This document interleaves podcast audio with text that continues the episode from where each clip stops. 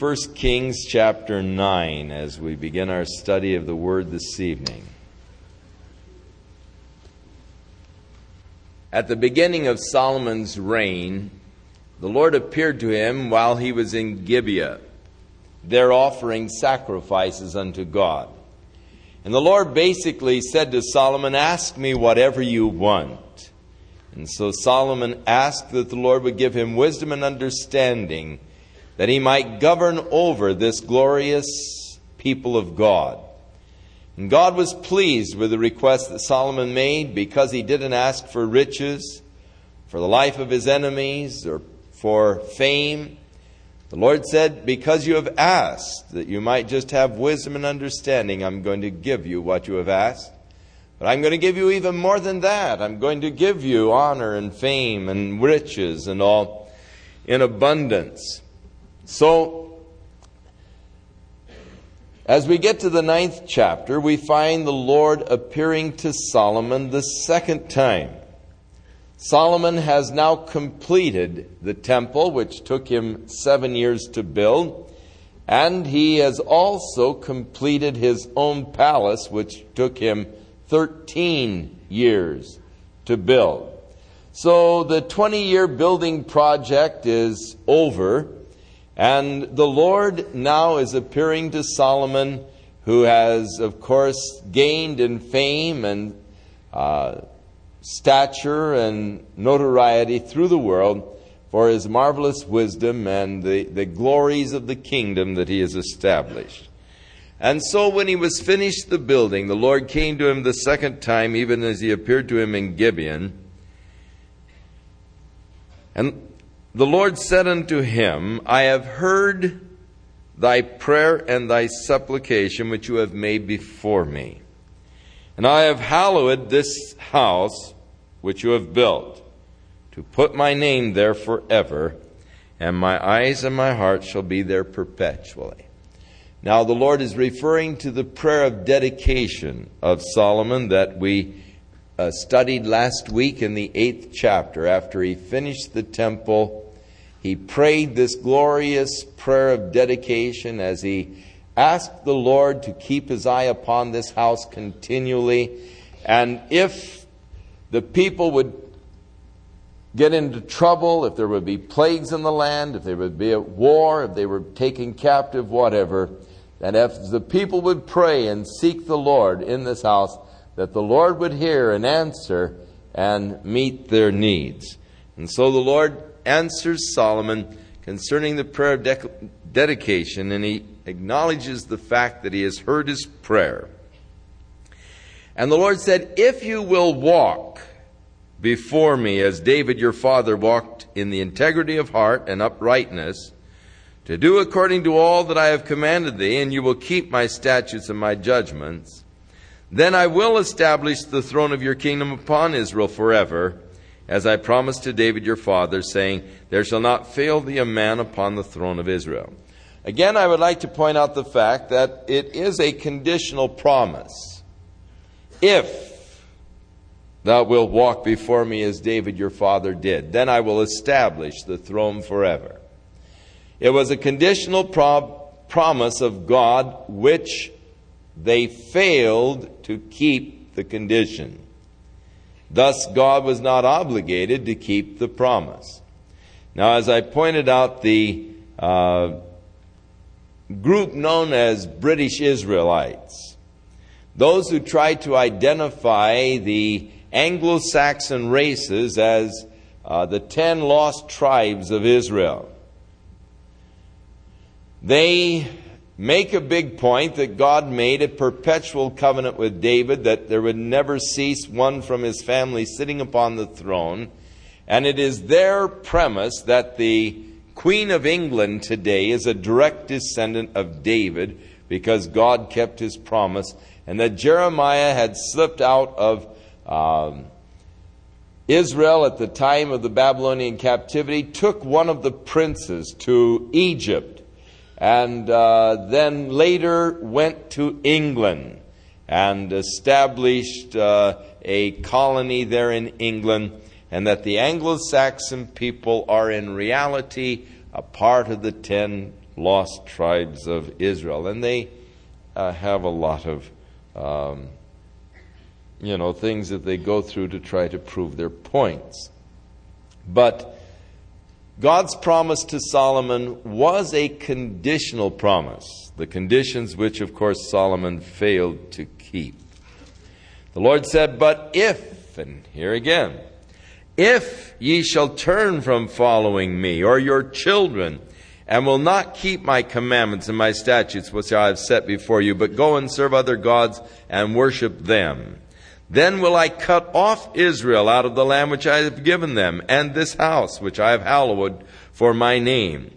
Will I cast out of my sight, and Israel shall be a proverb and a byword among the people. And at this house, which is high, every one that passeth by it shall be astonished, and shall hiss, and they'll say, Why hath the Lord done this unto the land and to this house? And they shall answer, Because they forsook the Lord their God, who brought forth their fathers out of the land of Egypt, and they have worshipped them and served them. Therefore hath the Lord brought upon them this evil. So, the conditional promise if you'll obey me, if you'll follow me, then there'll never cease one from your family sitting upon the throne. But if you or your children forsake me, then Israel will be actually cut out of the land.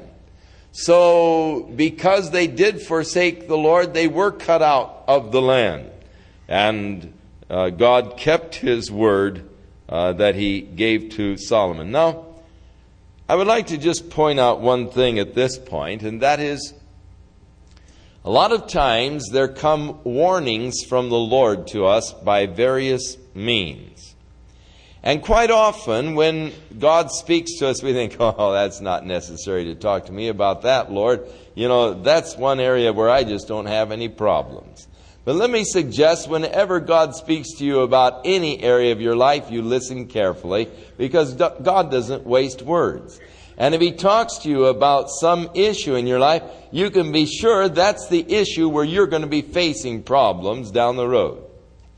Now, I'm sure that here is Solomon. He has just dedicated the temple. It's been a very moving experience. They've had all kinds of sacrifices. Everybody is rejoicing and worshiping the Lord, praising Jehovah, and just, it's, it's a glorious time of uh, worship and exaltation. And now the Lord comes uh, as, as Solomon is there and has prayed, and now the Lord is speaking, and the Lord says, Solomon, if you will follow me in all, then I will establish your throne. But if you forsake me and you start to worship other gods, and I'm sure at this point Solomon's saying, Oh Lord, that's, you don't need to tell me about that. Oh Lord, how could I ever do that, you know? And yet is, is the very thing. And all the way through the scripture, it is interesting how that the Lord always seems to warn people in those areas where they are going to be tested and tried further down the road. So pay attention when God speaks to you, no matter how remote it may seem at that minute that you would ever be tempted or have problems in that area, no matter how confident you may be in that particular area, if God starts to talk to you about some particular area of your life, you be careful and listen. The Bible says, Take heed when you think you stand, lest you fall. For you see, where I am confident, and I think, well, I've got that wired, I don't have to worry about this area, is an area where I'm prone to trust in myself. I'm prone to be self reliant in those areas because I think, well, that's, that's something that I really am strong in that area. Paul said, When I am strong, then I am weak. And I will glory in my weaknesses that the power of God might be revealed in me. So usually, Satan uh, will not trip us up in our weak points because in those points, we know that we have to depend upon the Lord. It's quite often a person falls in that area where he has great confidence. He feels very strong and very confident in this particular area, and that is the area where Satan so often trips us up. So listen when God talks to you, no matter how um, it may seem unnecessary to you at the particular moment. The Lord knows what He's talking about. Now, it came to pass, after the time that he had built all of the house and so forth, that Hiram the king of Tyre had furnished him with all of the cedar trees and with gold according to all of his desire. And so Solomon gave to him 20 cities of the area of the upper Galilee and around the Sea of Galilee. Uh, he, he gave to, as, as just sort of a gift, 20 cities in that beautiful area uh, of the Galilee, and the upper Galilee. And Hiram came and looked at the cities and, and he was displeased with them. Now, I don't understand why it's such a beautiful area. And yet, Hiram was displeased with the cities that Solomon gave to him, and he says, What are these cities that you have given to me, my brother? And he called them Kabul, or displeasing. It's, yeah, it's Kabul, it's, it's not pleasing. So uh, Hiram sent to the king 60 talents of gold, and uh, this is the reason of the levy which King Solomon raised to build the house of the Lord in his own house. The wall of Jerusalem, he built the cities of Hazor, Millo, Megiddo, Gezer, uh, for his father in law, actually, to give him a present, sent his troops up, captured Gezer, and then gave it to Solomon as a present. And it tells of the, land, the, the cities that uh, Solomon established and built.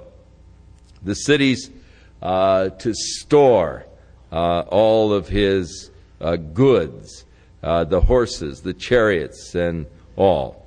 Remember, he had 40,000 horses. And so he made slaves of all of the remnant of the people who lived in the land before the children of Israel came in. But of the Israelites, he did not make slaves. And so Solomon then built the Pharaoh's daughter a special city. She evidently didn't care too much for Jerusalem, so he built a city for her, the city of Millo. And uh, three times in the year, that would be the great feast days, Solomon offered burnt offerings and peace offerings on the altar which he built before the Lord. And Solomon made or uh, developed a navy, and he sort of based the navy down in the uh, area of Eilat. And the navy would head on down to Africa, where they would collect gold and bring it back. And, and Solomon made gold as uh, just everything around Israel. It became just a, the golden capital of the world. Um, silver, it says, was as common as rocks. He didn't really put much value into silver. Uh, he really had a thing for gold, and so uh, he gathered gold from all over and brought it into the land. Now, the Queen of Sheba heard of the fame of Solomon. And so she came to Jerusalem with a very great company of people, camels, spices, a lot of gold and precious stones. And as she came to Solomon, she communed everything that was in her heart. And Solomon told her all of the questions that she asked. Not anything hid from the king that he did not uh, tell her. And the queen of Sheba had seen all of Solomon's wisdom, the house that he had built, the meat at his table, and we remember the meat of his table. It's, it's fantastic how much food it took for every day uh, to feed uh, Solomon's uh, household and all. Um, one day's provision 300 bushels of fine flour, 600 bushels of meal, 10 fat oxen 20 oxen out of the pastures, or 10 choice grade and 20 commercial grade beef, a hundred sheep, beside the harts, roebucks, fallow deer, and fatted fowl. That was every day. And uh, so when the Queen of Sheba saw uh, this whole thing, the uh, servants, the sitting of his table, that no doubt everything of gold on his table, gold uh, plates, gold cups, and she saw the whole thing, you know, and, and the way they would bear his cup to him, the way he would ascend to the house of God, and the whole thing. Man, she was just wiped out. And uh, it, it, said that uh, there was no more spirit in her. She just, wow. And, and she said to the king, It was a true report that I heard in my own land of your acts and your wisdom. However, I did not believe the words until I came and I saw it with my own eyes. And behold, they didn't tell me half of the true, half of all that is here of your wisdom and prosperity. It exceeds even the fame which I heard. Happy are your men. Happy are these thy servants which stand continually before thee and hear thy wisdom. Blessed be the Lord thy God, which delighted in thee to set thee on the throne of Israel, because the Lord loved Israel forever. Therefore he made thee king to do judgment and justice. So interesting, she sees the whole thing and she she says, Hey, they didn't tell me I didn't believe it when they told me of all that was here. But Hey, they didn't even tell me half the story. It's fantastic. Oh, blessed and happy are the people that can just sit here and listen to your wisdom and all. And then, blessed be the Lord thy God. Now, no doubt at this point in his life, Solomon was still walking with the Lord and honoring God because she saw the way he ascended into the place of worship and all.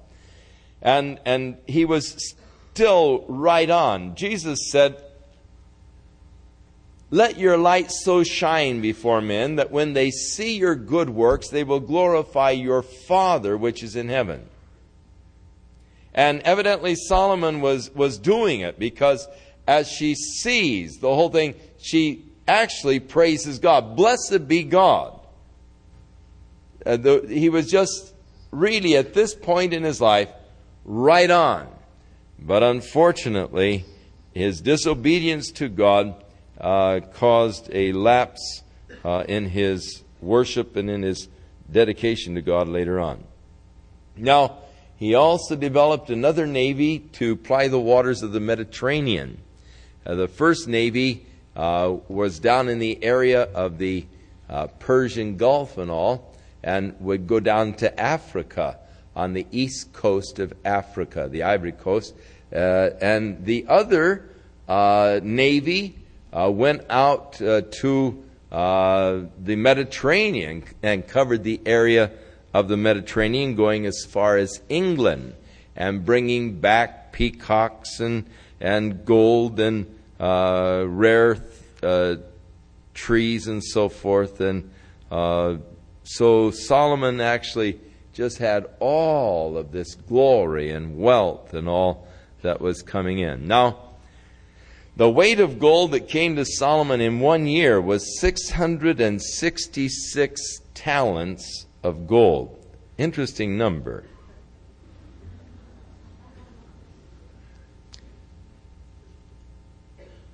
Beside that, he had all of the spices that the merchants brought from the kings of Arabia. And he made 200 targets of beaten gold 600 shekels of gold went into one target. He made 300 shields of beaten gold. Three pounds of gold went into each shield. Can you imagine that? 300 shields of gold, three pounds each. Um, boy, at today's market prices. And then he made this fantastic throne, six steps leading up to the throne. He made it of, of ivory and overlaid it with gold, uh, with two lions uh, of, that were carved uh, there beside it. His drinking vessels were all of gold. Nothing was silver, for silver was accounted as nothing in Solomon's days. The king had the navy for Tarshish and the other one for Africa and great riches, and it tells of all the glory and so forth of Solomon. Verse 28 And Solomon had horses brought out of Egypt, linen yarn. The king's merchants received yarn for a price. Chapter 11 But King Solomon loved many strange women, together with the daughters of Pharaoh, women of the Moabites, Ammonites, Edomites, Sidonites, and Hittites. Now, turn back for a moment to Deuteronomy chapter 17 beginning with verse 14.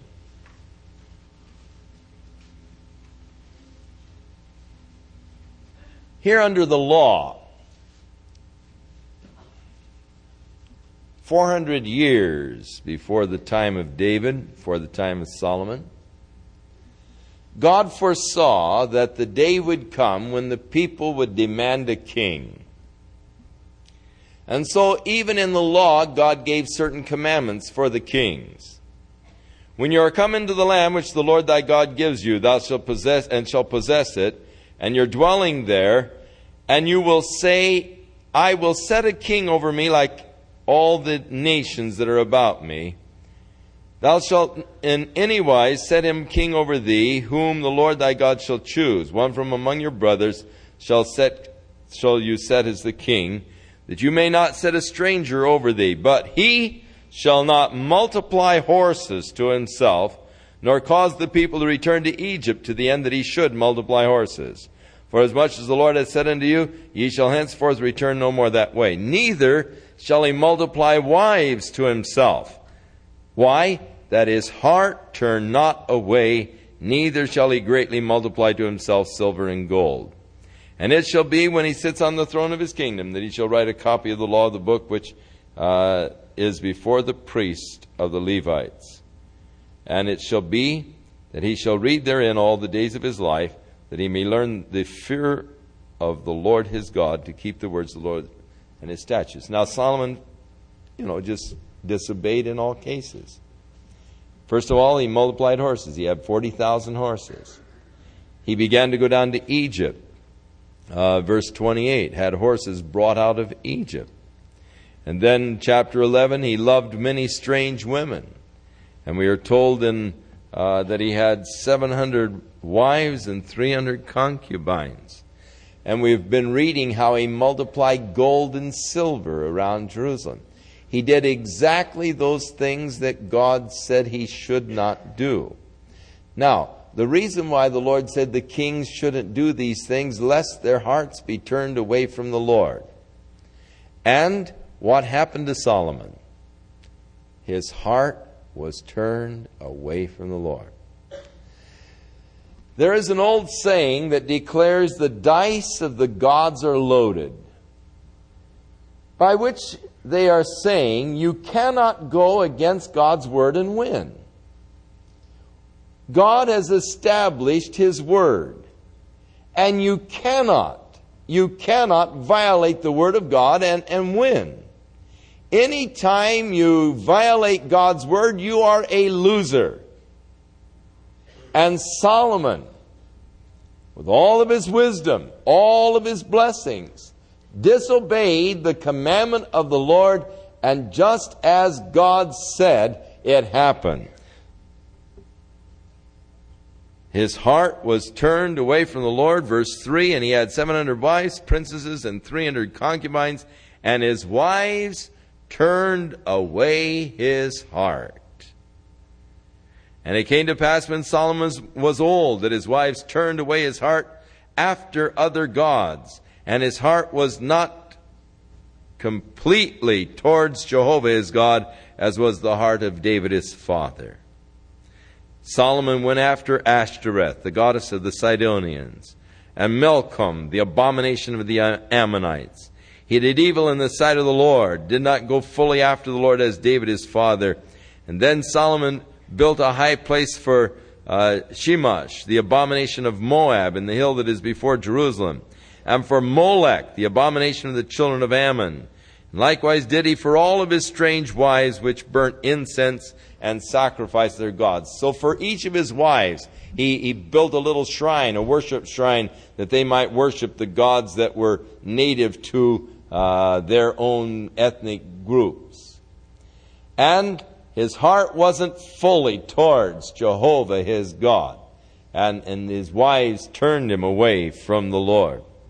So the Lord was angry with Solomon because his heart was turned from the Lord, the God of Israel, that had appeared to him twice. And he commanded him concerning this thing that he should not go after other gods, but he kept not that which the Lord commanded. Wherefore the Lord said unto Solomon, For as much as this is done of thee, and you have not kept the covenant and my statutes, which I have commanded thee, I will surely rend the kingdom from thee and give it to thy servant. However, it'll not happen in your days, but it'll happen in the days of your son. So the Lord stirred up, began to stir up adversaries against Solomon.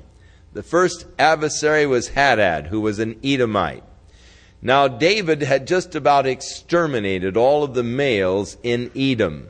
In fact, Joab stayed down there for six months to make sure that they killed all of the men.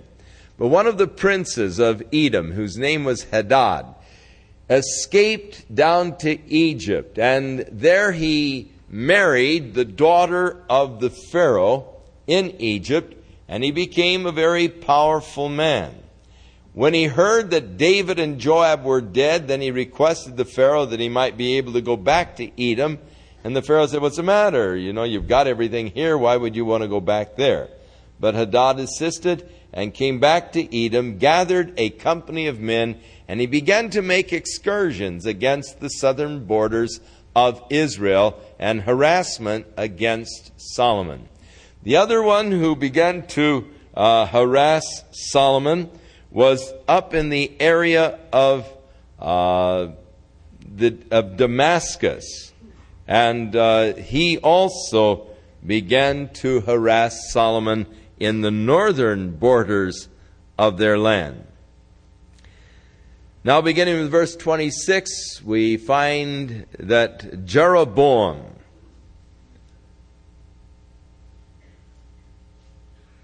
lifted up his hand against the king.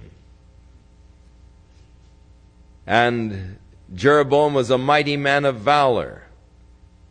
And when Solomon saw that he was industrious, he made him ruler over all of the charge of the house of Joseph, which would be the northern part. It came to pass at that time when Jeroboam went out of Jerusalem that the prophet Ahijah from Shiloh found him there in the way, and he had just bought him a new robe.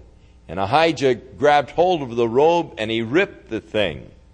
And then he ripped it into 12 pieces and he gave unto Jeroboam ten pieces. And he said, Thus the Lord is going to tear the kingdom away from Solomon and from the house of David, and the Lord is going to give you ten tribes to rule over, and he's going to just leave one tribe for the house of David. That is one tribe outside of Judah.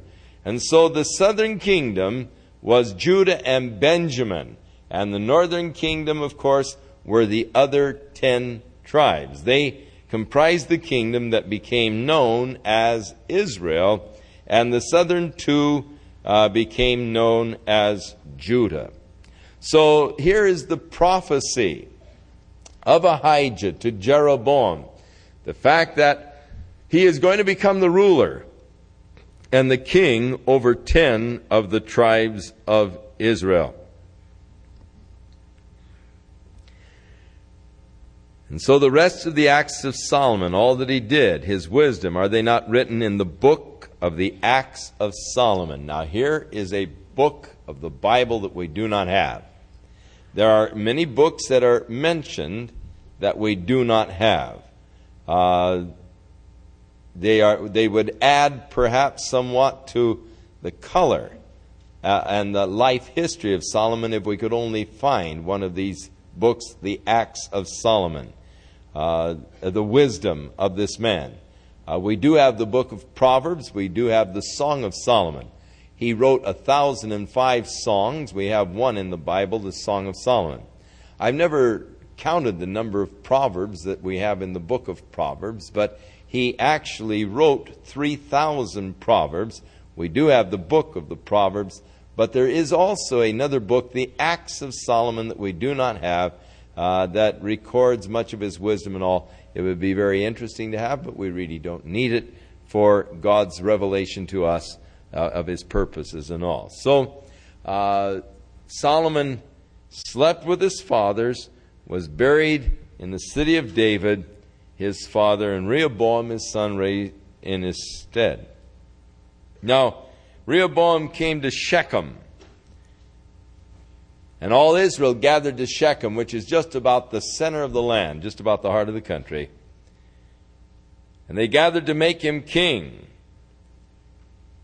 And uh, Jeroboam, who was in Egypt, heard of the death of Solomon, for he had fled to Egypt from Solomon.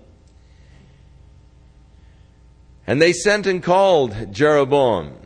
And all of the congregation of Israel came to Rehoboam and they said, Now look, when your dad was alive, he overtaxed us. And we are just tired of this heavy taxation, and we want some tax relief.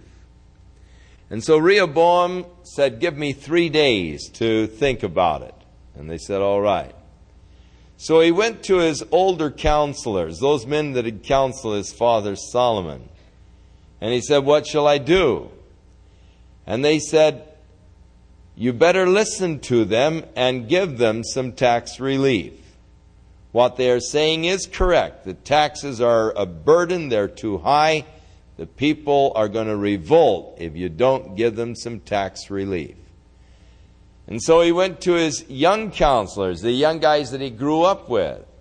And he said, Look, these guys are wanting tax relief. What shall we do?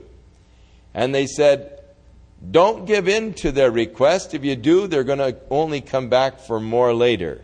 So you got to be firm and you just go out and tell them that they haven't seen anything yet, that you're going to even be more severe than your father Solomon.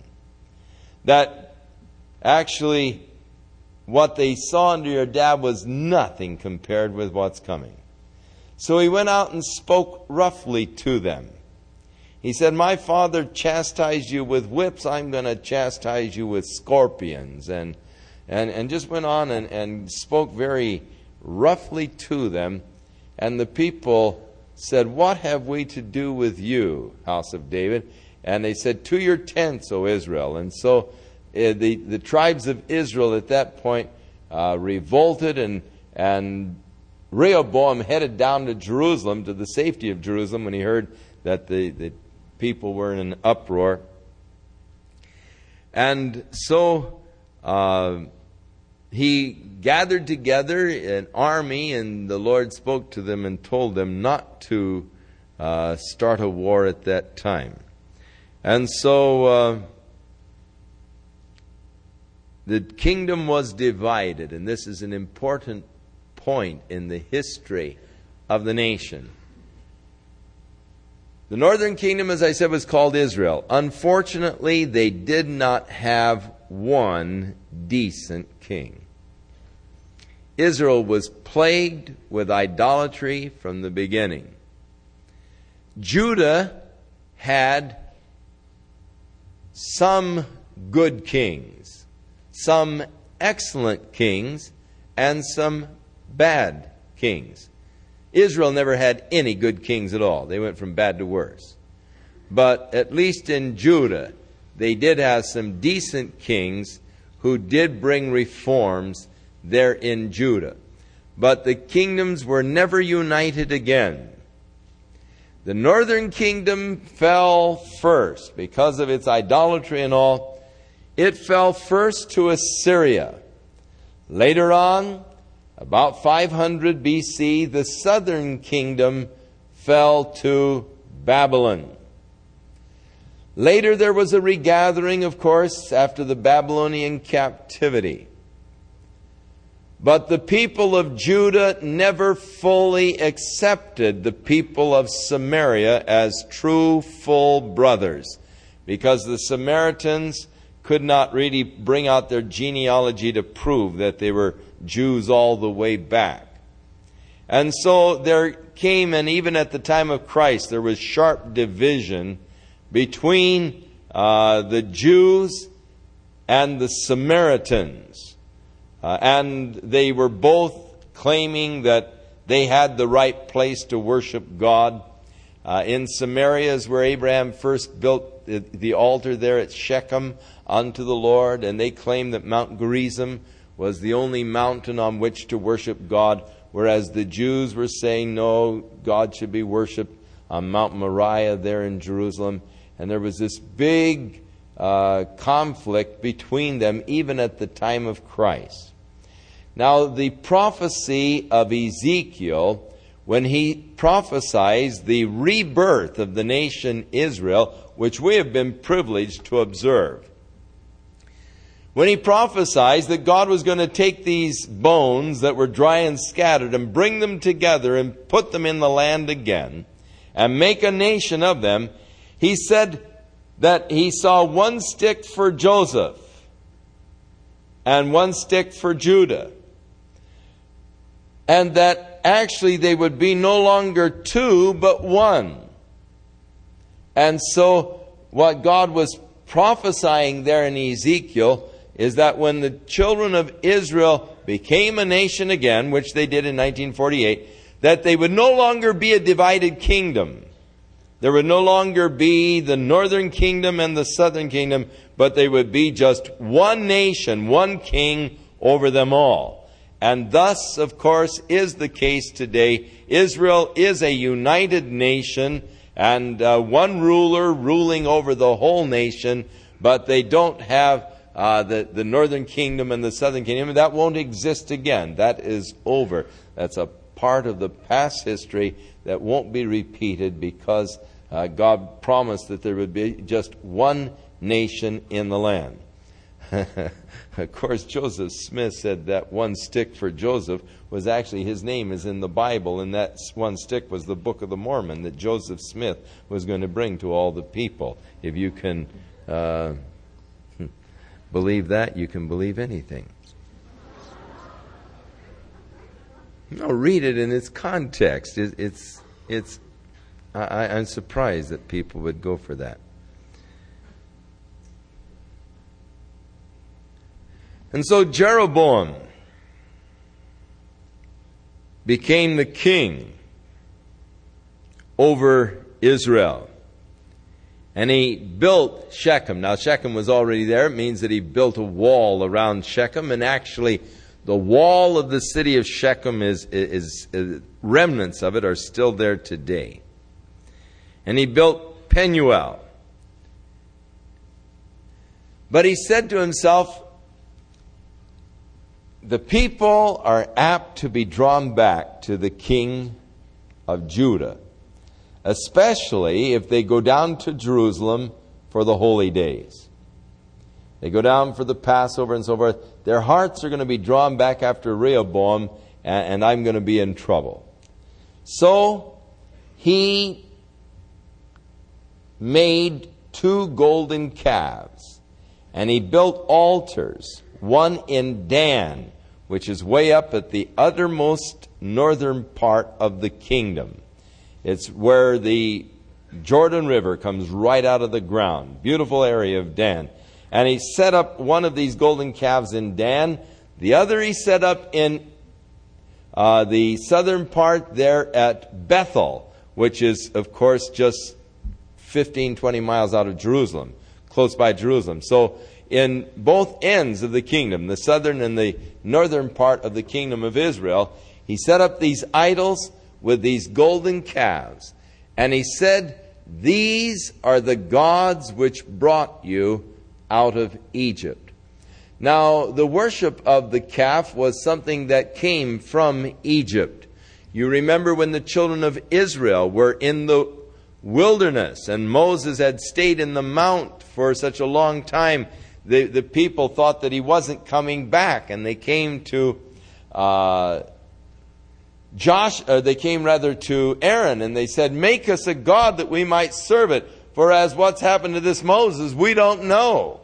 And so he had them bring all their golden earrings and all of their gold, and, and they, they molded and, and, and this golden calf. And Of course, Moses came down from the mountain with the two tables of the law, and he heard the dancing and the singing, and he saw all these people in their wild orgies as they were worshiping this golden calf, and he took the two tables of stone upon which God had inscribed the Ten Commandments. The first one, Thou shalt have no other gods before me. The second one, thou shalt not make unto thee any graven image to bow down and worship and all. And here they were in violation of the first two commandments. They had already broken the law before they even had it. And he threw the stones on the ground and they broke. And, and he then took this golden calf and he ground it into powder, mixed it with water, and he made all the people drink it. Uh, uh, but he dealt with it very harshly. But now here is Jeroboam making two golden calves, setting them up with altars, and, and uh, saying, These are the gods that brought you out of Egypt. And he turned the hearts of the people away from the Lord. And so there came a young man out of Judah by the word of the Lord to Bethel where Jeroboam was standing by the altar ready to burn incense. And he cried against the altar in the word of the Lord and said, O altar, altar, thus saith the Lord. there is that character in Los Angeles that has the golden altar, and I've been tempted to go up and cry against his altar. O altar, altar, thus saith the Lord, Behold, a child shall be born unto the house of David, Josiah by name. And upon thee shall he offer the priest of the high places that burn incense upon thee, and men's bones will be burnt upon thee. And he gave a sign the same day, saying, This is the sign which the Lord, this is a sign by which you know that the Lord has spoken. Behold, the altar shall be torn, and the ashes that are on it shall be poured out. Now, he prophesies that there's going to be a king raised up, a descendant of David, Josiah by name. Now, this is long before Josiah was ever born. But he prophesies exactly what Josiah is going to do in the offering of the priest thereupon the high places that burn incense on this altar. And in order that you might know that God has really spoken, this altar is going to be torn in two and the ashes are going to be spilled out. So it came to pass when King Jeroboam heard the saying of the man of God which cried against the altar there at Bethel, that he said, Lay hold on him. He put forth his hand and said, Lay hold on that man. And his hand, he just lost its use. It just dropped and he had no use over that hand or arm. He couldn't pull it back to him again. He, he just lost use of it.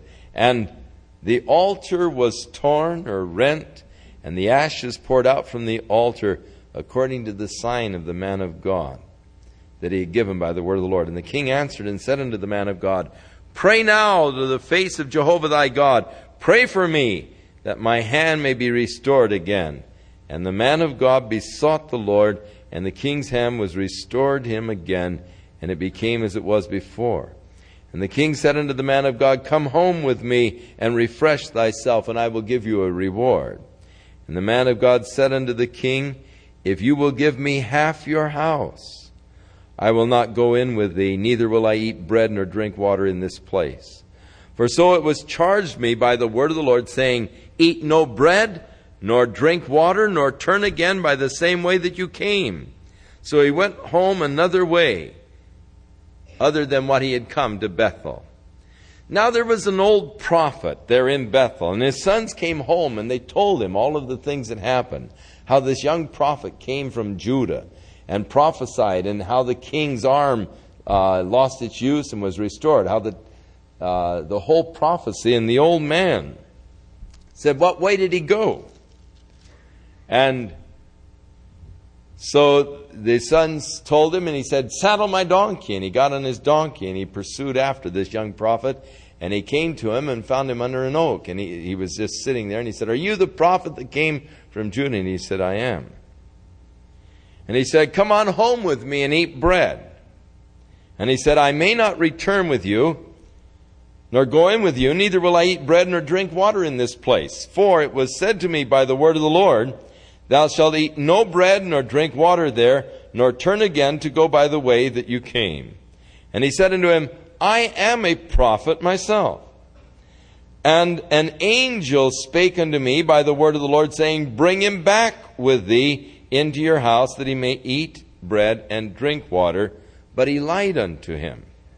So he went back with him, and did eat bread in his house, and drank water. And it came to pass, as they were sitting at the table, the word of the Lord came to the old prophet that had brought him back. And he cried unto the man of God that came from Judah, saying, Thus saith the Lord, For as much as you have disobeyed the mouth of the Lord, and you have not kept the commandment which the Lord thy God commanded thee, but you came back, and you have eaten bread and drunk water in this place, of which the Lord did say unto thee, Eat no bread, drink no water, thy carcass will not come into the sepulchre of thy fathers.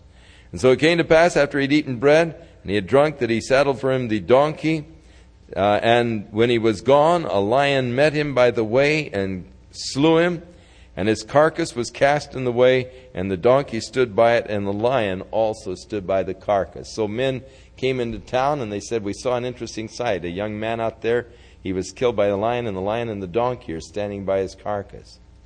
And the old man said, That truly must be the young prophet. He said, Saddle my donkey. And he went out and he, and he found the young man lying there and the lion and the donkey standing by, and he brought him back and he buried him in his own sepulchre. And he said to his boys, he said, When I die, he said, I want you to bury me next to the bones of this young prophet. Now, it's an interesting story that surely has an important lesson for us. And that is, we better pay attention to what the Lord has to say to us and not what man has to say to us. There is a movement afoot within the United States that is called the shepherding doctrine.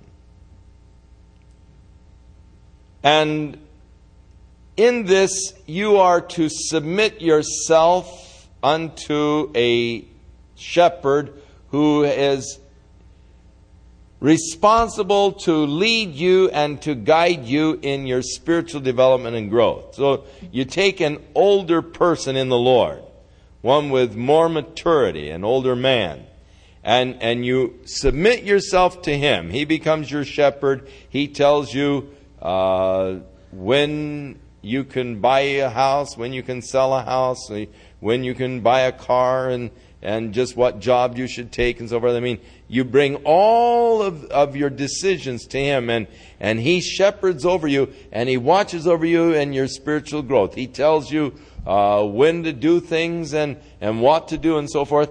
And you are to submit totally to your shepherd.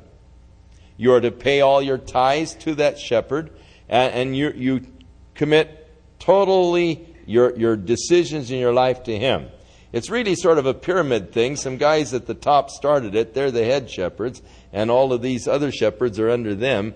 And uh, it's, it's sort of like those pyramid cells games where, you know, you get so many reps under you, and then uh, you get a certain percentage of all what your reps sell, and they get reps under them, and you get a certain percentage of what their reps sell, and you know you get this pyramid thing going, and the guys at the top really make out great.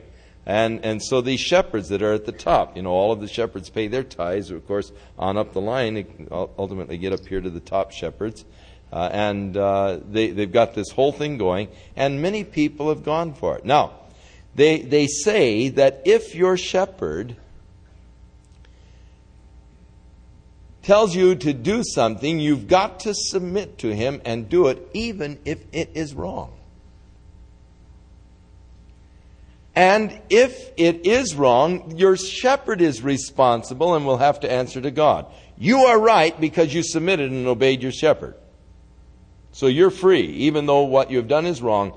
You'll be free because you were, you obeyed your shepherd and you were submitting to him, and thus he will be the one that will be responsible to God for the wrong things that you have done because he told you to do them. If they would only read this account, they would find out that God holds each man responsible for what God has told him to do. Now, this young prophet, the Lord said, when you get there, don't eat any bread, don't drink any water in that place, and when you come back, don't even come back by the same route you went. So the old man, an old prophet, finds him and he says, Come on home with me. Eat bread and drink water. And he said, No, I can't. The Lord commanded me not to. Well, I'm also a prophet, you see. I'm an older man. And, and an angel came and spoke to me and said, Come and bring him and invite him back. The old man was lying to him, told him to do something that was not according to the word of the Lord to him directly. And as the result, the young man disobeyed the Lord's command that the Lord had given to him. You are responsible to listen to God and to follow the Lord in the Lord's command. And God will hold you responsible for that.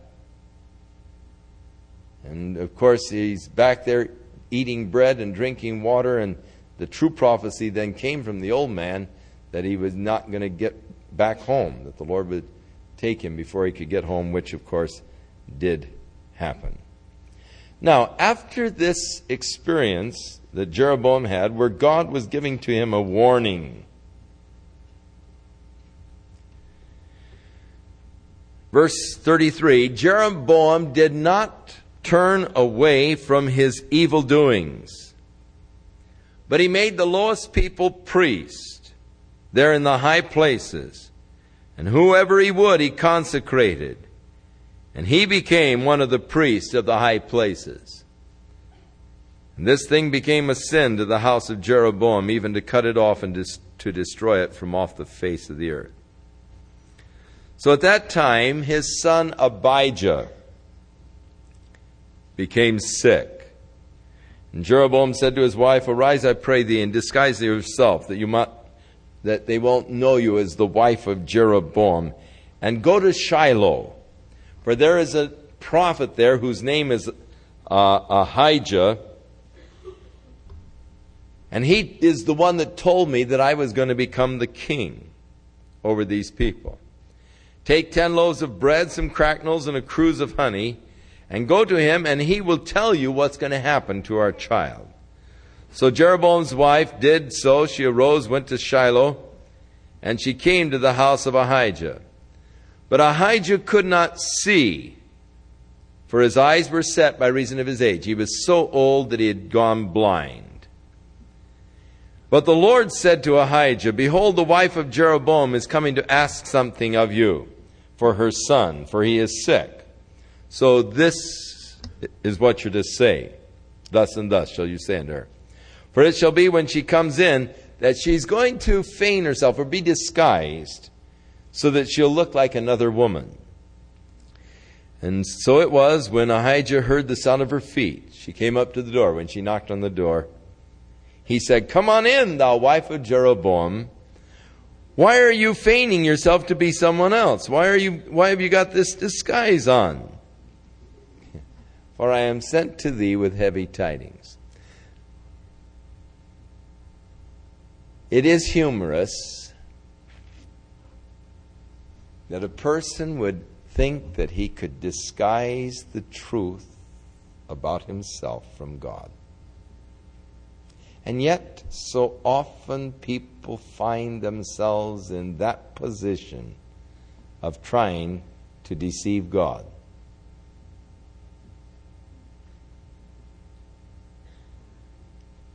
Men are often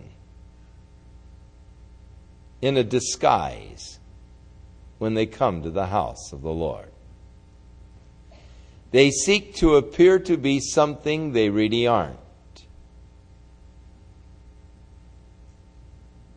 But God can see through each disguise. We remember in the birth of the church in the New Testament when there was such great fervor and zeal the people were going out and selling their houses and possessions and bringing the money in and laying it at the apostles' feet.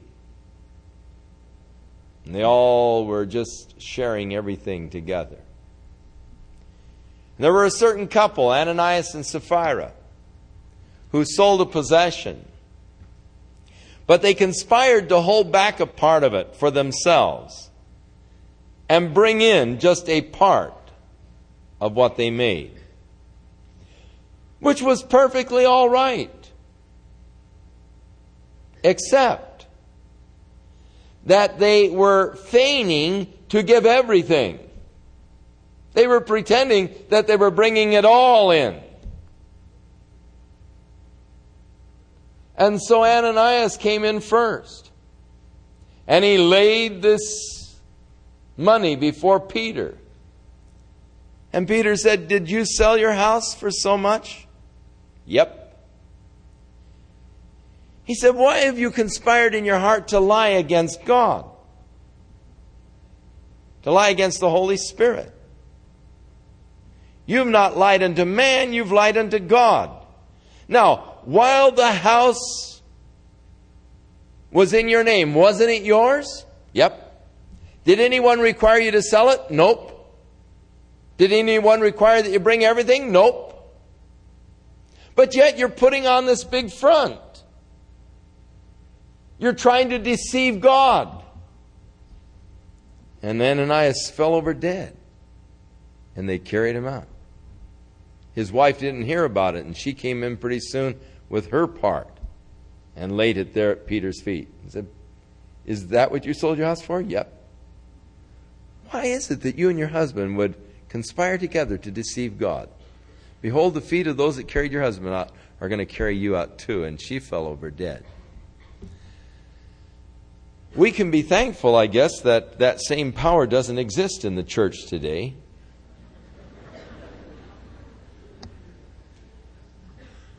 I wonder how many of us would last through a service. We surely wouldn't last through some of the songs that we sing.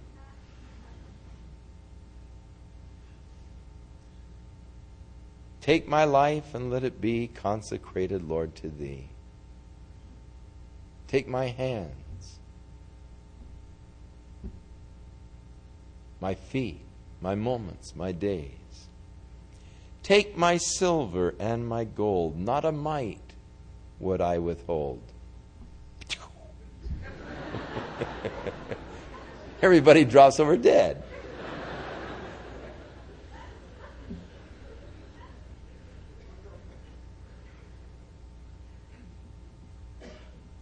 So, it is wrong to think that you can deceive God.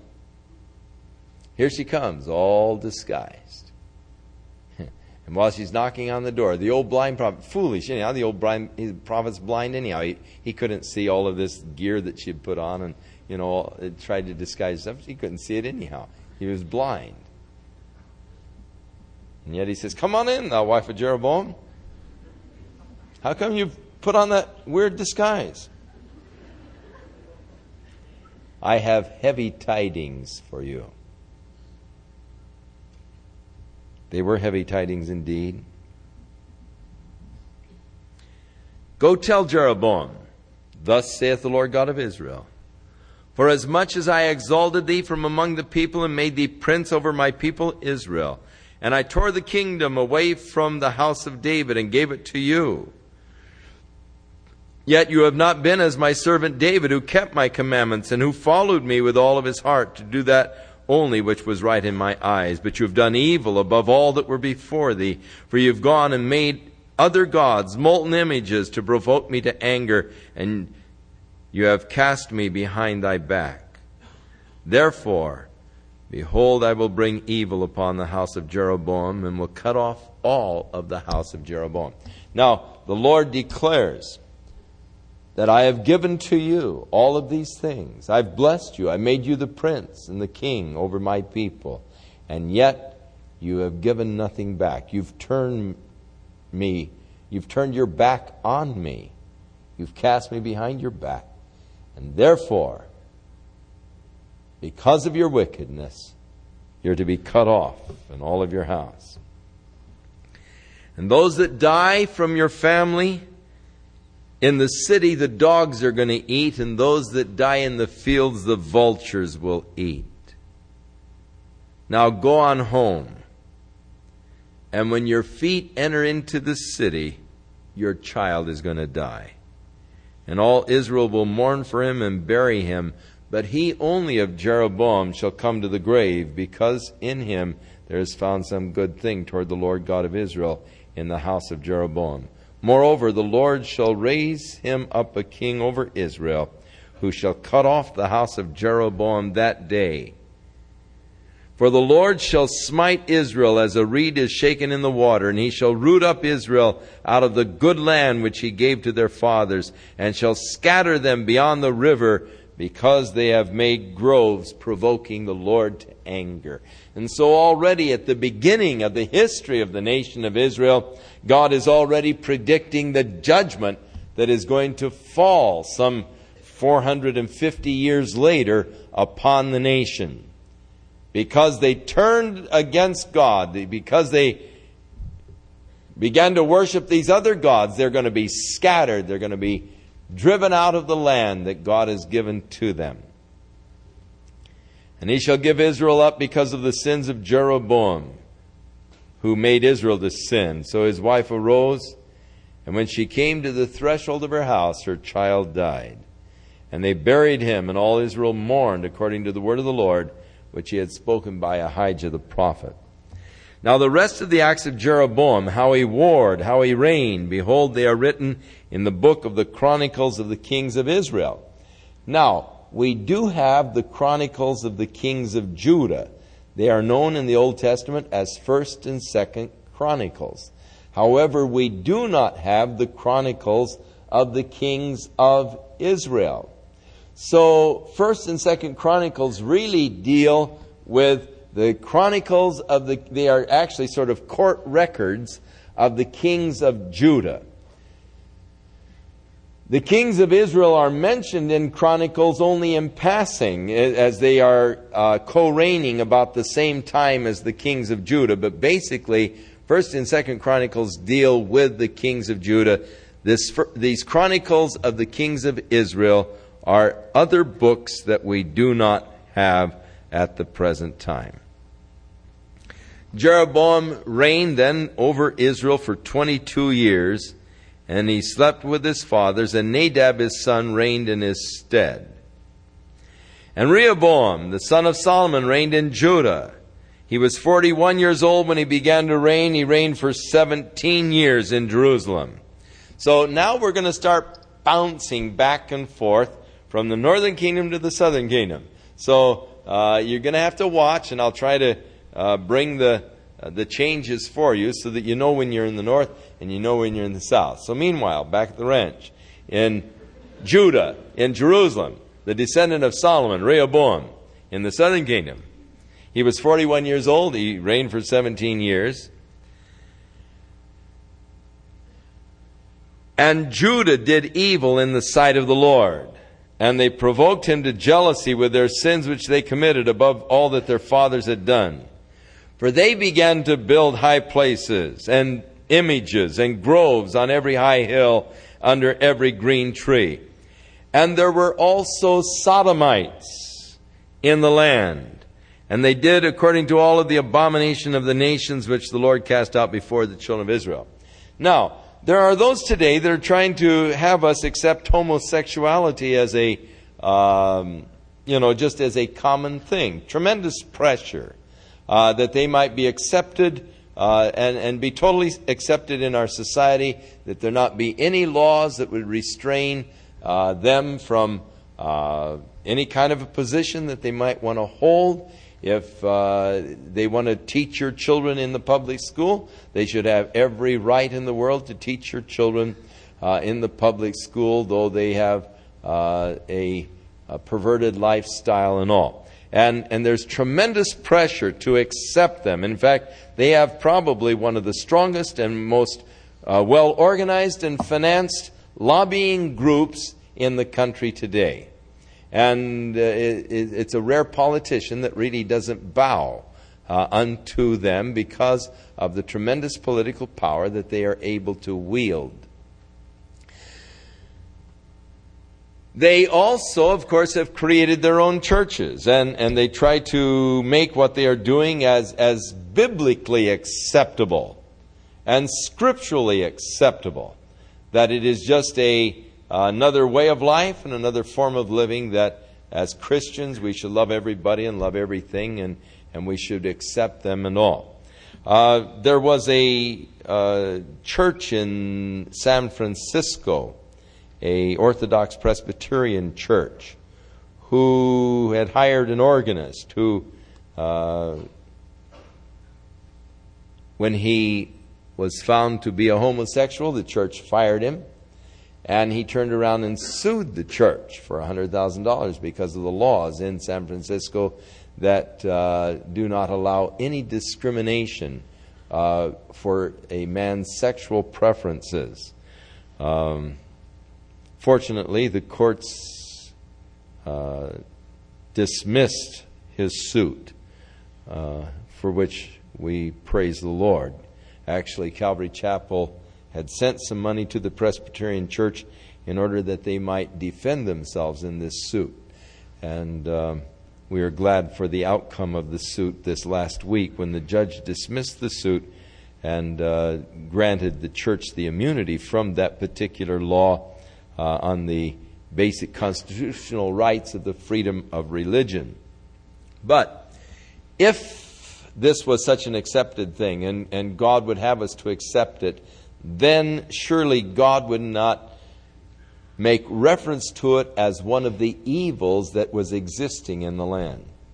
The fact that they had allowed these people, uh, and no doubt to practice openly, and, and, this is one of the evils that is mentioned in the land. And later on in a spiritual reform, we find that King Asa got rid of all of the Sodomites out of the land. That was listed as a part of the reform in the land. When the morals of a nation sink so low that the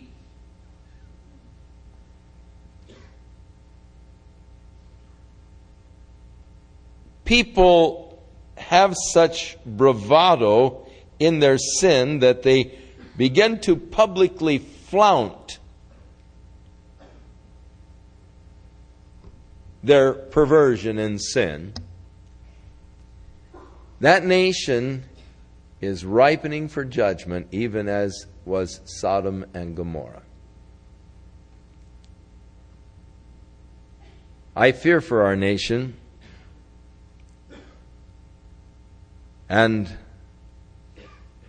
we need to pray.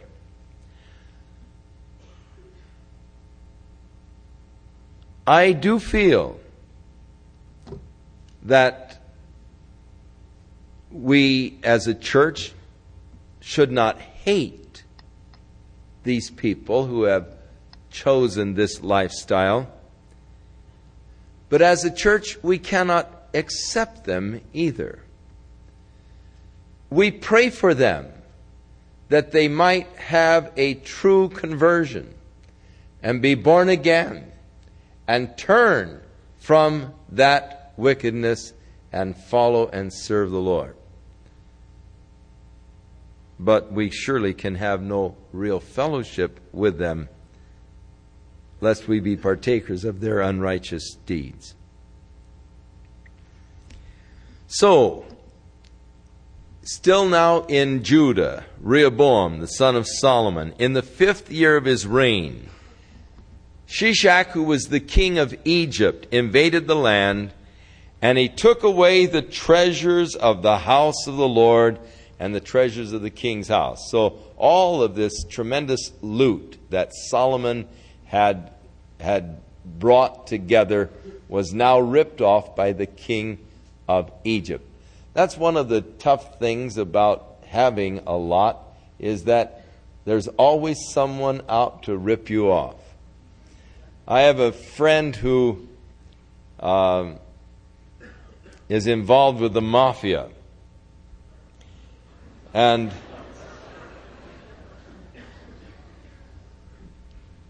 he was sharing with me how that there is sort of a big roll of money that just moves around the circles. He said, We all know where it is. He said, Every once in a while I get hold of it. And he said, When I have it, he says, Man, I'm just, you know, just loaded. And he says, But whenever I have it, he said, all of the guys out there are figuring some scam or some way to get it away from me. And he said, ultimately, I fall to one of their scams, and they rip it off, and then they have it for a while, and then we're all figuring out some scam to rip it off from them. And he said, this big wad of money just keeps moving around in the circle, and we each get to hold it every once in a while. But he said, it's just all of us ripping off each other constantly. Uh, that we might hold this money for a time. And, and while I was talking to him, it happened to be the time that he had it, and he opened his safe and showed me this tremendous amount of money. And he said, But I won't have it for long. He said, Sooner or later, you're going to get to me with some scam. And he said, They'll take it from me. Now, here was all of this treasure that Solomon amasses. So, all of the greedy kings around, they, wow, you know, you become the prime target. And so he gets ripped off, and they take it down to Egypt. So then everybody knows it's in Egypt, so they're going to start, you know, ripping off the Egyptians then. So Rehoboam made brass shields. Remember, Solomon made these gold shields, three pounds of gold per shield. But he replaced them, Rehoboam replaced the shields with brass shields. Now, brass is always a symbol of, of judgment, and it really is, is the beginning of God's judgment because of their turning away from the Lord.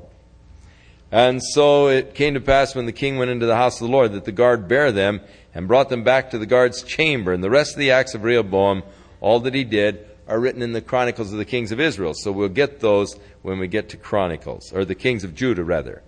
And we do have the Chronicles of the Kings of Judah.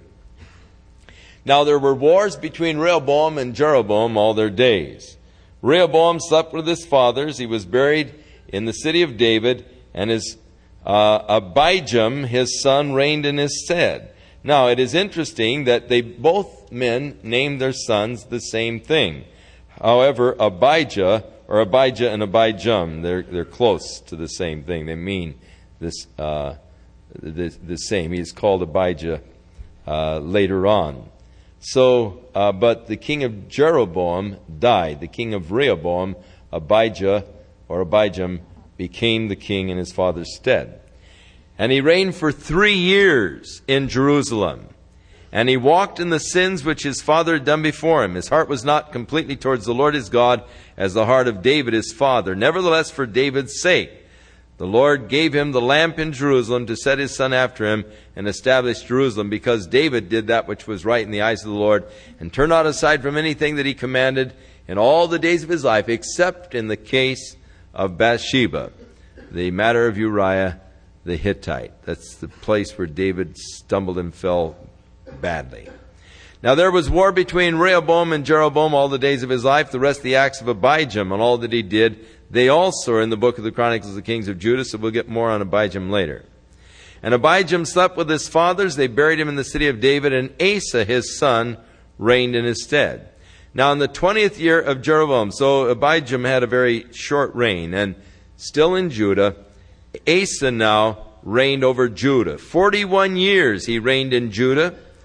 And Asa did that which was right in the eyes of the Lord, as David his father. And he took away the Sodomites out of the land in part of his reformation. He removed all of the idols which his father had made. He also uh, got rid of his mother from being the queen because she had made an idol in a grove, and he destroyed her idol and burned it there near the brook Kidron. And the high places however, were not removed. However, Asa's heart was perfect with the Lord all of his days.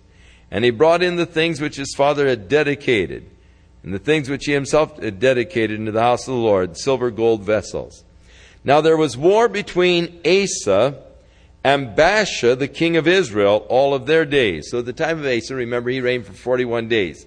And so Baasha became the king over Israel up in the northern tribes. And Baasha, the king of Israel, came against Judah and he started building the city of Ramah, which is the present day city of Ramallah, which he intended to be a fortified city, and he was going to cut off all of the supplies that were coming in to Jerusalem. So Asa took the silver and gold out of the temple and he sent it up to Syria, to Ben Hadad, who at this time was ruling over Syria. And he said, We have a mutual defense pact, and I'm asking you now to honor it. Take this silver and gold, and I want you to attack Baasha, the king of uh, Israel. And so this, uh, the Syrians attacked up in the north part, the city of Dan, up around the Golan, began to take the cities. They actually invaded all the way down to Cinneroth, which is Galilee, or the Sea of Galilee, the area of Naphtali and all. And when Baasha heard that they had been invaded from the north, he took his troops from the building of this fortified city of Ramah, and they went to face the Syrians. And of course, then Asa came out with his men, and they took all of the materials that had brought for this fortified city, and they built a couple of cities with it, but Baasha did not return. Now, it seemed like brilliant strategy, and yet, as we get into Chronicles, uh, we find uh, that uh, God rebuked Asa for this. And uh, Chronicles does expand upon Asa's reign so much more, and we'll find some very fascinating and interesting lessons concerning King Asa when we get to the Chronicles. Now, in his later years, he became diseased in his feet, and he, dis- and he died of this foot disease. Uh, in Chronicles, there is an intimation that because he sought the aid of the physicians and inquired not of the Lord, he died of the disease. In other words, the intimation is that had he really just prayed and asked God, God would have healed him. But uh, his heart was turned from the Lord in the, la- in the later years. So Asa slept with his father, and Jehoshaphat, his son, reigned in his place. Now, shift gears, go back to Israel northern tribe again. Now we leave the southern tribe. We've had a, a succession of kings, Rehoboam, and then Abijam, his son, reigning for three years, Baasha taking over, I mean, not Baasha, but Asa taking over, and then Jehoshaphat, the son of Asa. Um, now, back in the northern kingdom, Nadab, the son of Jeroboam. And Jeroboam was the one that God had prophesied against, began to reign over Israel in the second year of Asa, the king of Judah. And he reigned for only two years. He did evil in the sight of the Lord. He walked in the way of his father and in the sins wherein his father caused Israel to sin. And Baasha, the son of Ahijah of the house of Issachar, conspired against him. So here's the third Ahijah we have here. And Baasha smote him at Gibbethon in the third year of Asa, the king of Judah, did Baasha slay him, and he reigned in his stead. And it came to pass when he reigned that he smote all of the house of Jeroboam. He not, did not leave any that breathed until he had destroyed the entire descendants, even as the word of the Lord had come to him by Ahijah the prophet from Shiloh because of the sins of Jeroboam, whereby he sinned, made Israel to sin, and the provocation whereby he provoked the Lord to anger. Now, the rest of the acts of Nadab are in the books that we don't have, the books of Chronicles of Israel. And there was war between Asa and Baasha, the king of Israel, all their days. And in the third year of Asa, Baasha began to reign over Israel, and he reigned for 24 years. He did evil in the sight of the Lord and walked in the way of Jeroboam and his sin wherein he made Israel to sin. So the word of the Lord came to Jehu, the prophet, unto Baasha, saying, For as much as I exalted thee out of the dust, made thee prince over my people Israel, and you have walked in the way of Jeroboam, and you have made my people to sin and provoke me to anger with their sins, behold, I will take away the posterity of Baasha and the posterity of house, and I'll make his house like the house of Jeroboam. So Baasha's house is to be utterly wiped out. Those that die in the uh, city eaten by dogs, those that die in the fields eaten by vultures, and the rest of the acts of Baasha, those that he did, are in the books of the Chronicles of the Kings of Israel, again, books that we don't have. And Elah, his son, reigned in his stead. And in the 26th year, when Asa was down in Judah, Elah began to reign over Israel, and he only reigned for two years.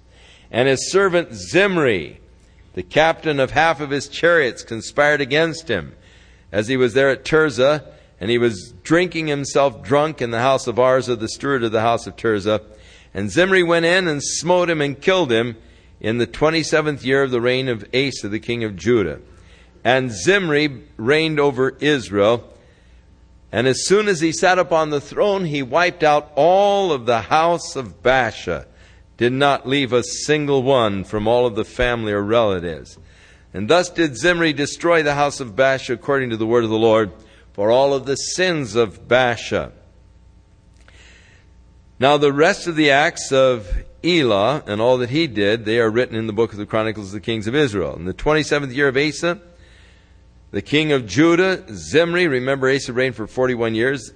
After he had reigned 27 years, Zimri began to reign in Tirzah. The people were against, camped against Gibbethon, and the people that were encamped heard Zimri hath conspired and has slain the king, and all Israel made Omri, the captain of the host, king over Israel that day in the camp. And Omri went from Gibbethon, and all Israel with him, and he besieged Tirzah. came to pass when Zimri saw the city was taken, that he went into the palace of the king's house, and he burnt the house down on himself. So he committed suicide, uh, having reigned for just a, a few days. And uh, Omri uh, the captain of the host, began to reign. For the sins which he sinned in doing evil in the sight of the Lord. And the rest of it is all written in Chronicles of Israel, which we do not have. Then the people of Israel divided into two parts, and so there came a civil war in the northern kingdom. They'd already divided from the southern kingdom, and now there's a civil war going on up there. And there were those that followed Tibni, and they sought to make him king, and half the people followed Omri. And the people that followed Omri prevailed against the people that followed Tibni. and so Tibni died and Omri reigned. And as he began to reign over Israel for 12 years, he reigned for six years in Tirzah, and then he bought the hill Samaria uh, from Shemer for two talents of silver, and he built on the hill and called the name of the city which he built after the name of Shemer, the owner of the hill, Samaria. But Omri wrought evil in the eyes of the Lord, did worse than all that were before him. He walked in the ways of Jeroboam, and he sinned against the Lord, and the rest of the acts of Omri are written in the books of the Chronicles of the Kings of Israel. So Omri slept with his fathers. He was buried in Samaria, and Ahab his son reigned in his stead. And in the 38th year of Asa, the king of Judah, began Ahab, and he was worse than all the rest. Honestly, the poor people, they didn't have a decent king. And Ahab, the son of Omri, reigned over Israel and Samaria for 22 years. And he did evil in the sight of the Lord more than all that were before him.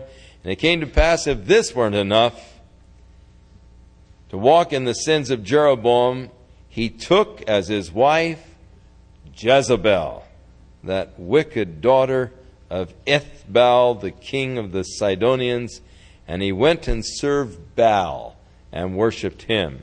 And he reared up an altar for Baal in the house of Baal, which he built at Samaria. And Ahab made a grove, and Ahab did more to provoke the Lord God of Israel to anger than all the kings of Israel that were before him. And in his days did Hiel the Bethelite build Jericho, and he laid the foundation thereof in Abiram, his firstborn, set up the gates thereof, and his youngest son Segub, according to the word of the Lord. Now turn back to Joshua chapter 6, verse 26.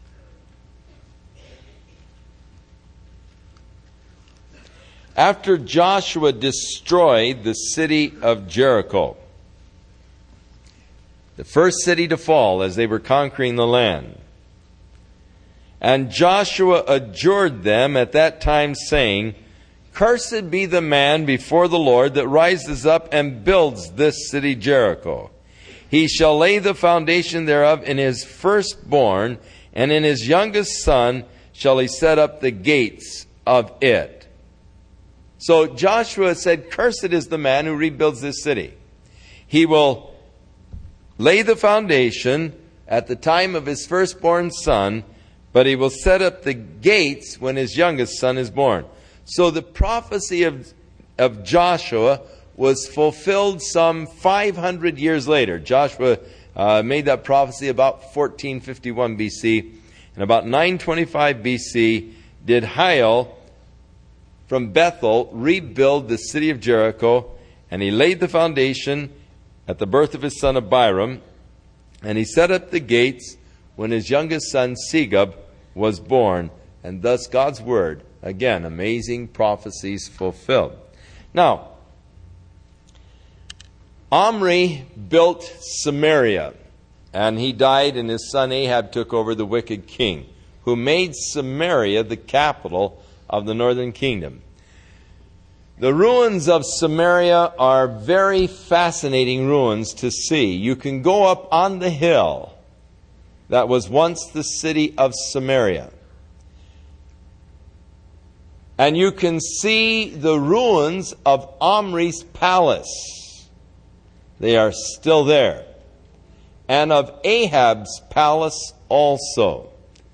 Uh, you can also see many of the ruins that were built by the Romans, who, of course, later made that one of the Roman cities. But uh, the ruins of the city of Samaria go clear on back to the time of Omri and Ahab, and you can see the ruins of their palaces still there in Samaria.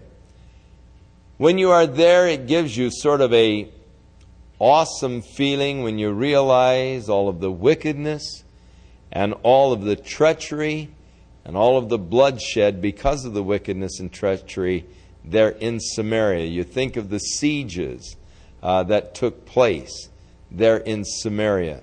And we'll be getting into some of those as we move on into Second Kings when Samaria was uh, besieged by the Assyrians and the horrible things that happened during the times of these sieges. But uh, it is interesting that the ruins of those areas are still in, in existence today. In fact, some of the most well preserved ruins in the Holy Land, going back to the Old Testament period, are there in the city and in the site of Samaria. Now may the Lord be with you and watch over you and keep you through the week. May you be strengthened by His Spirit in your inner man. And may you, through the understanding of the Spirit, begin to comprehend how much He really loves you. The full depth of God's love for you. May He watch over you and may you find your strength and your help in Him.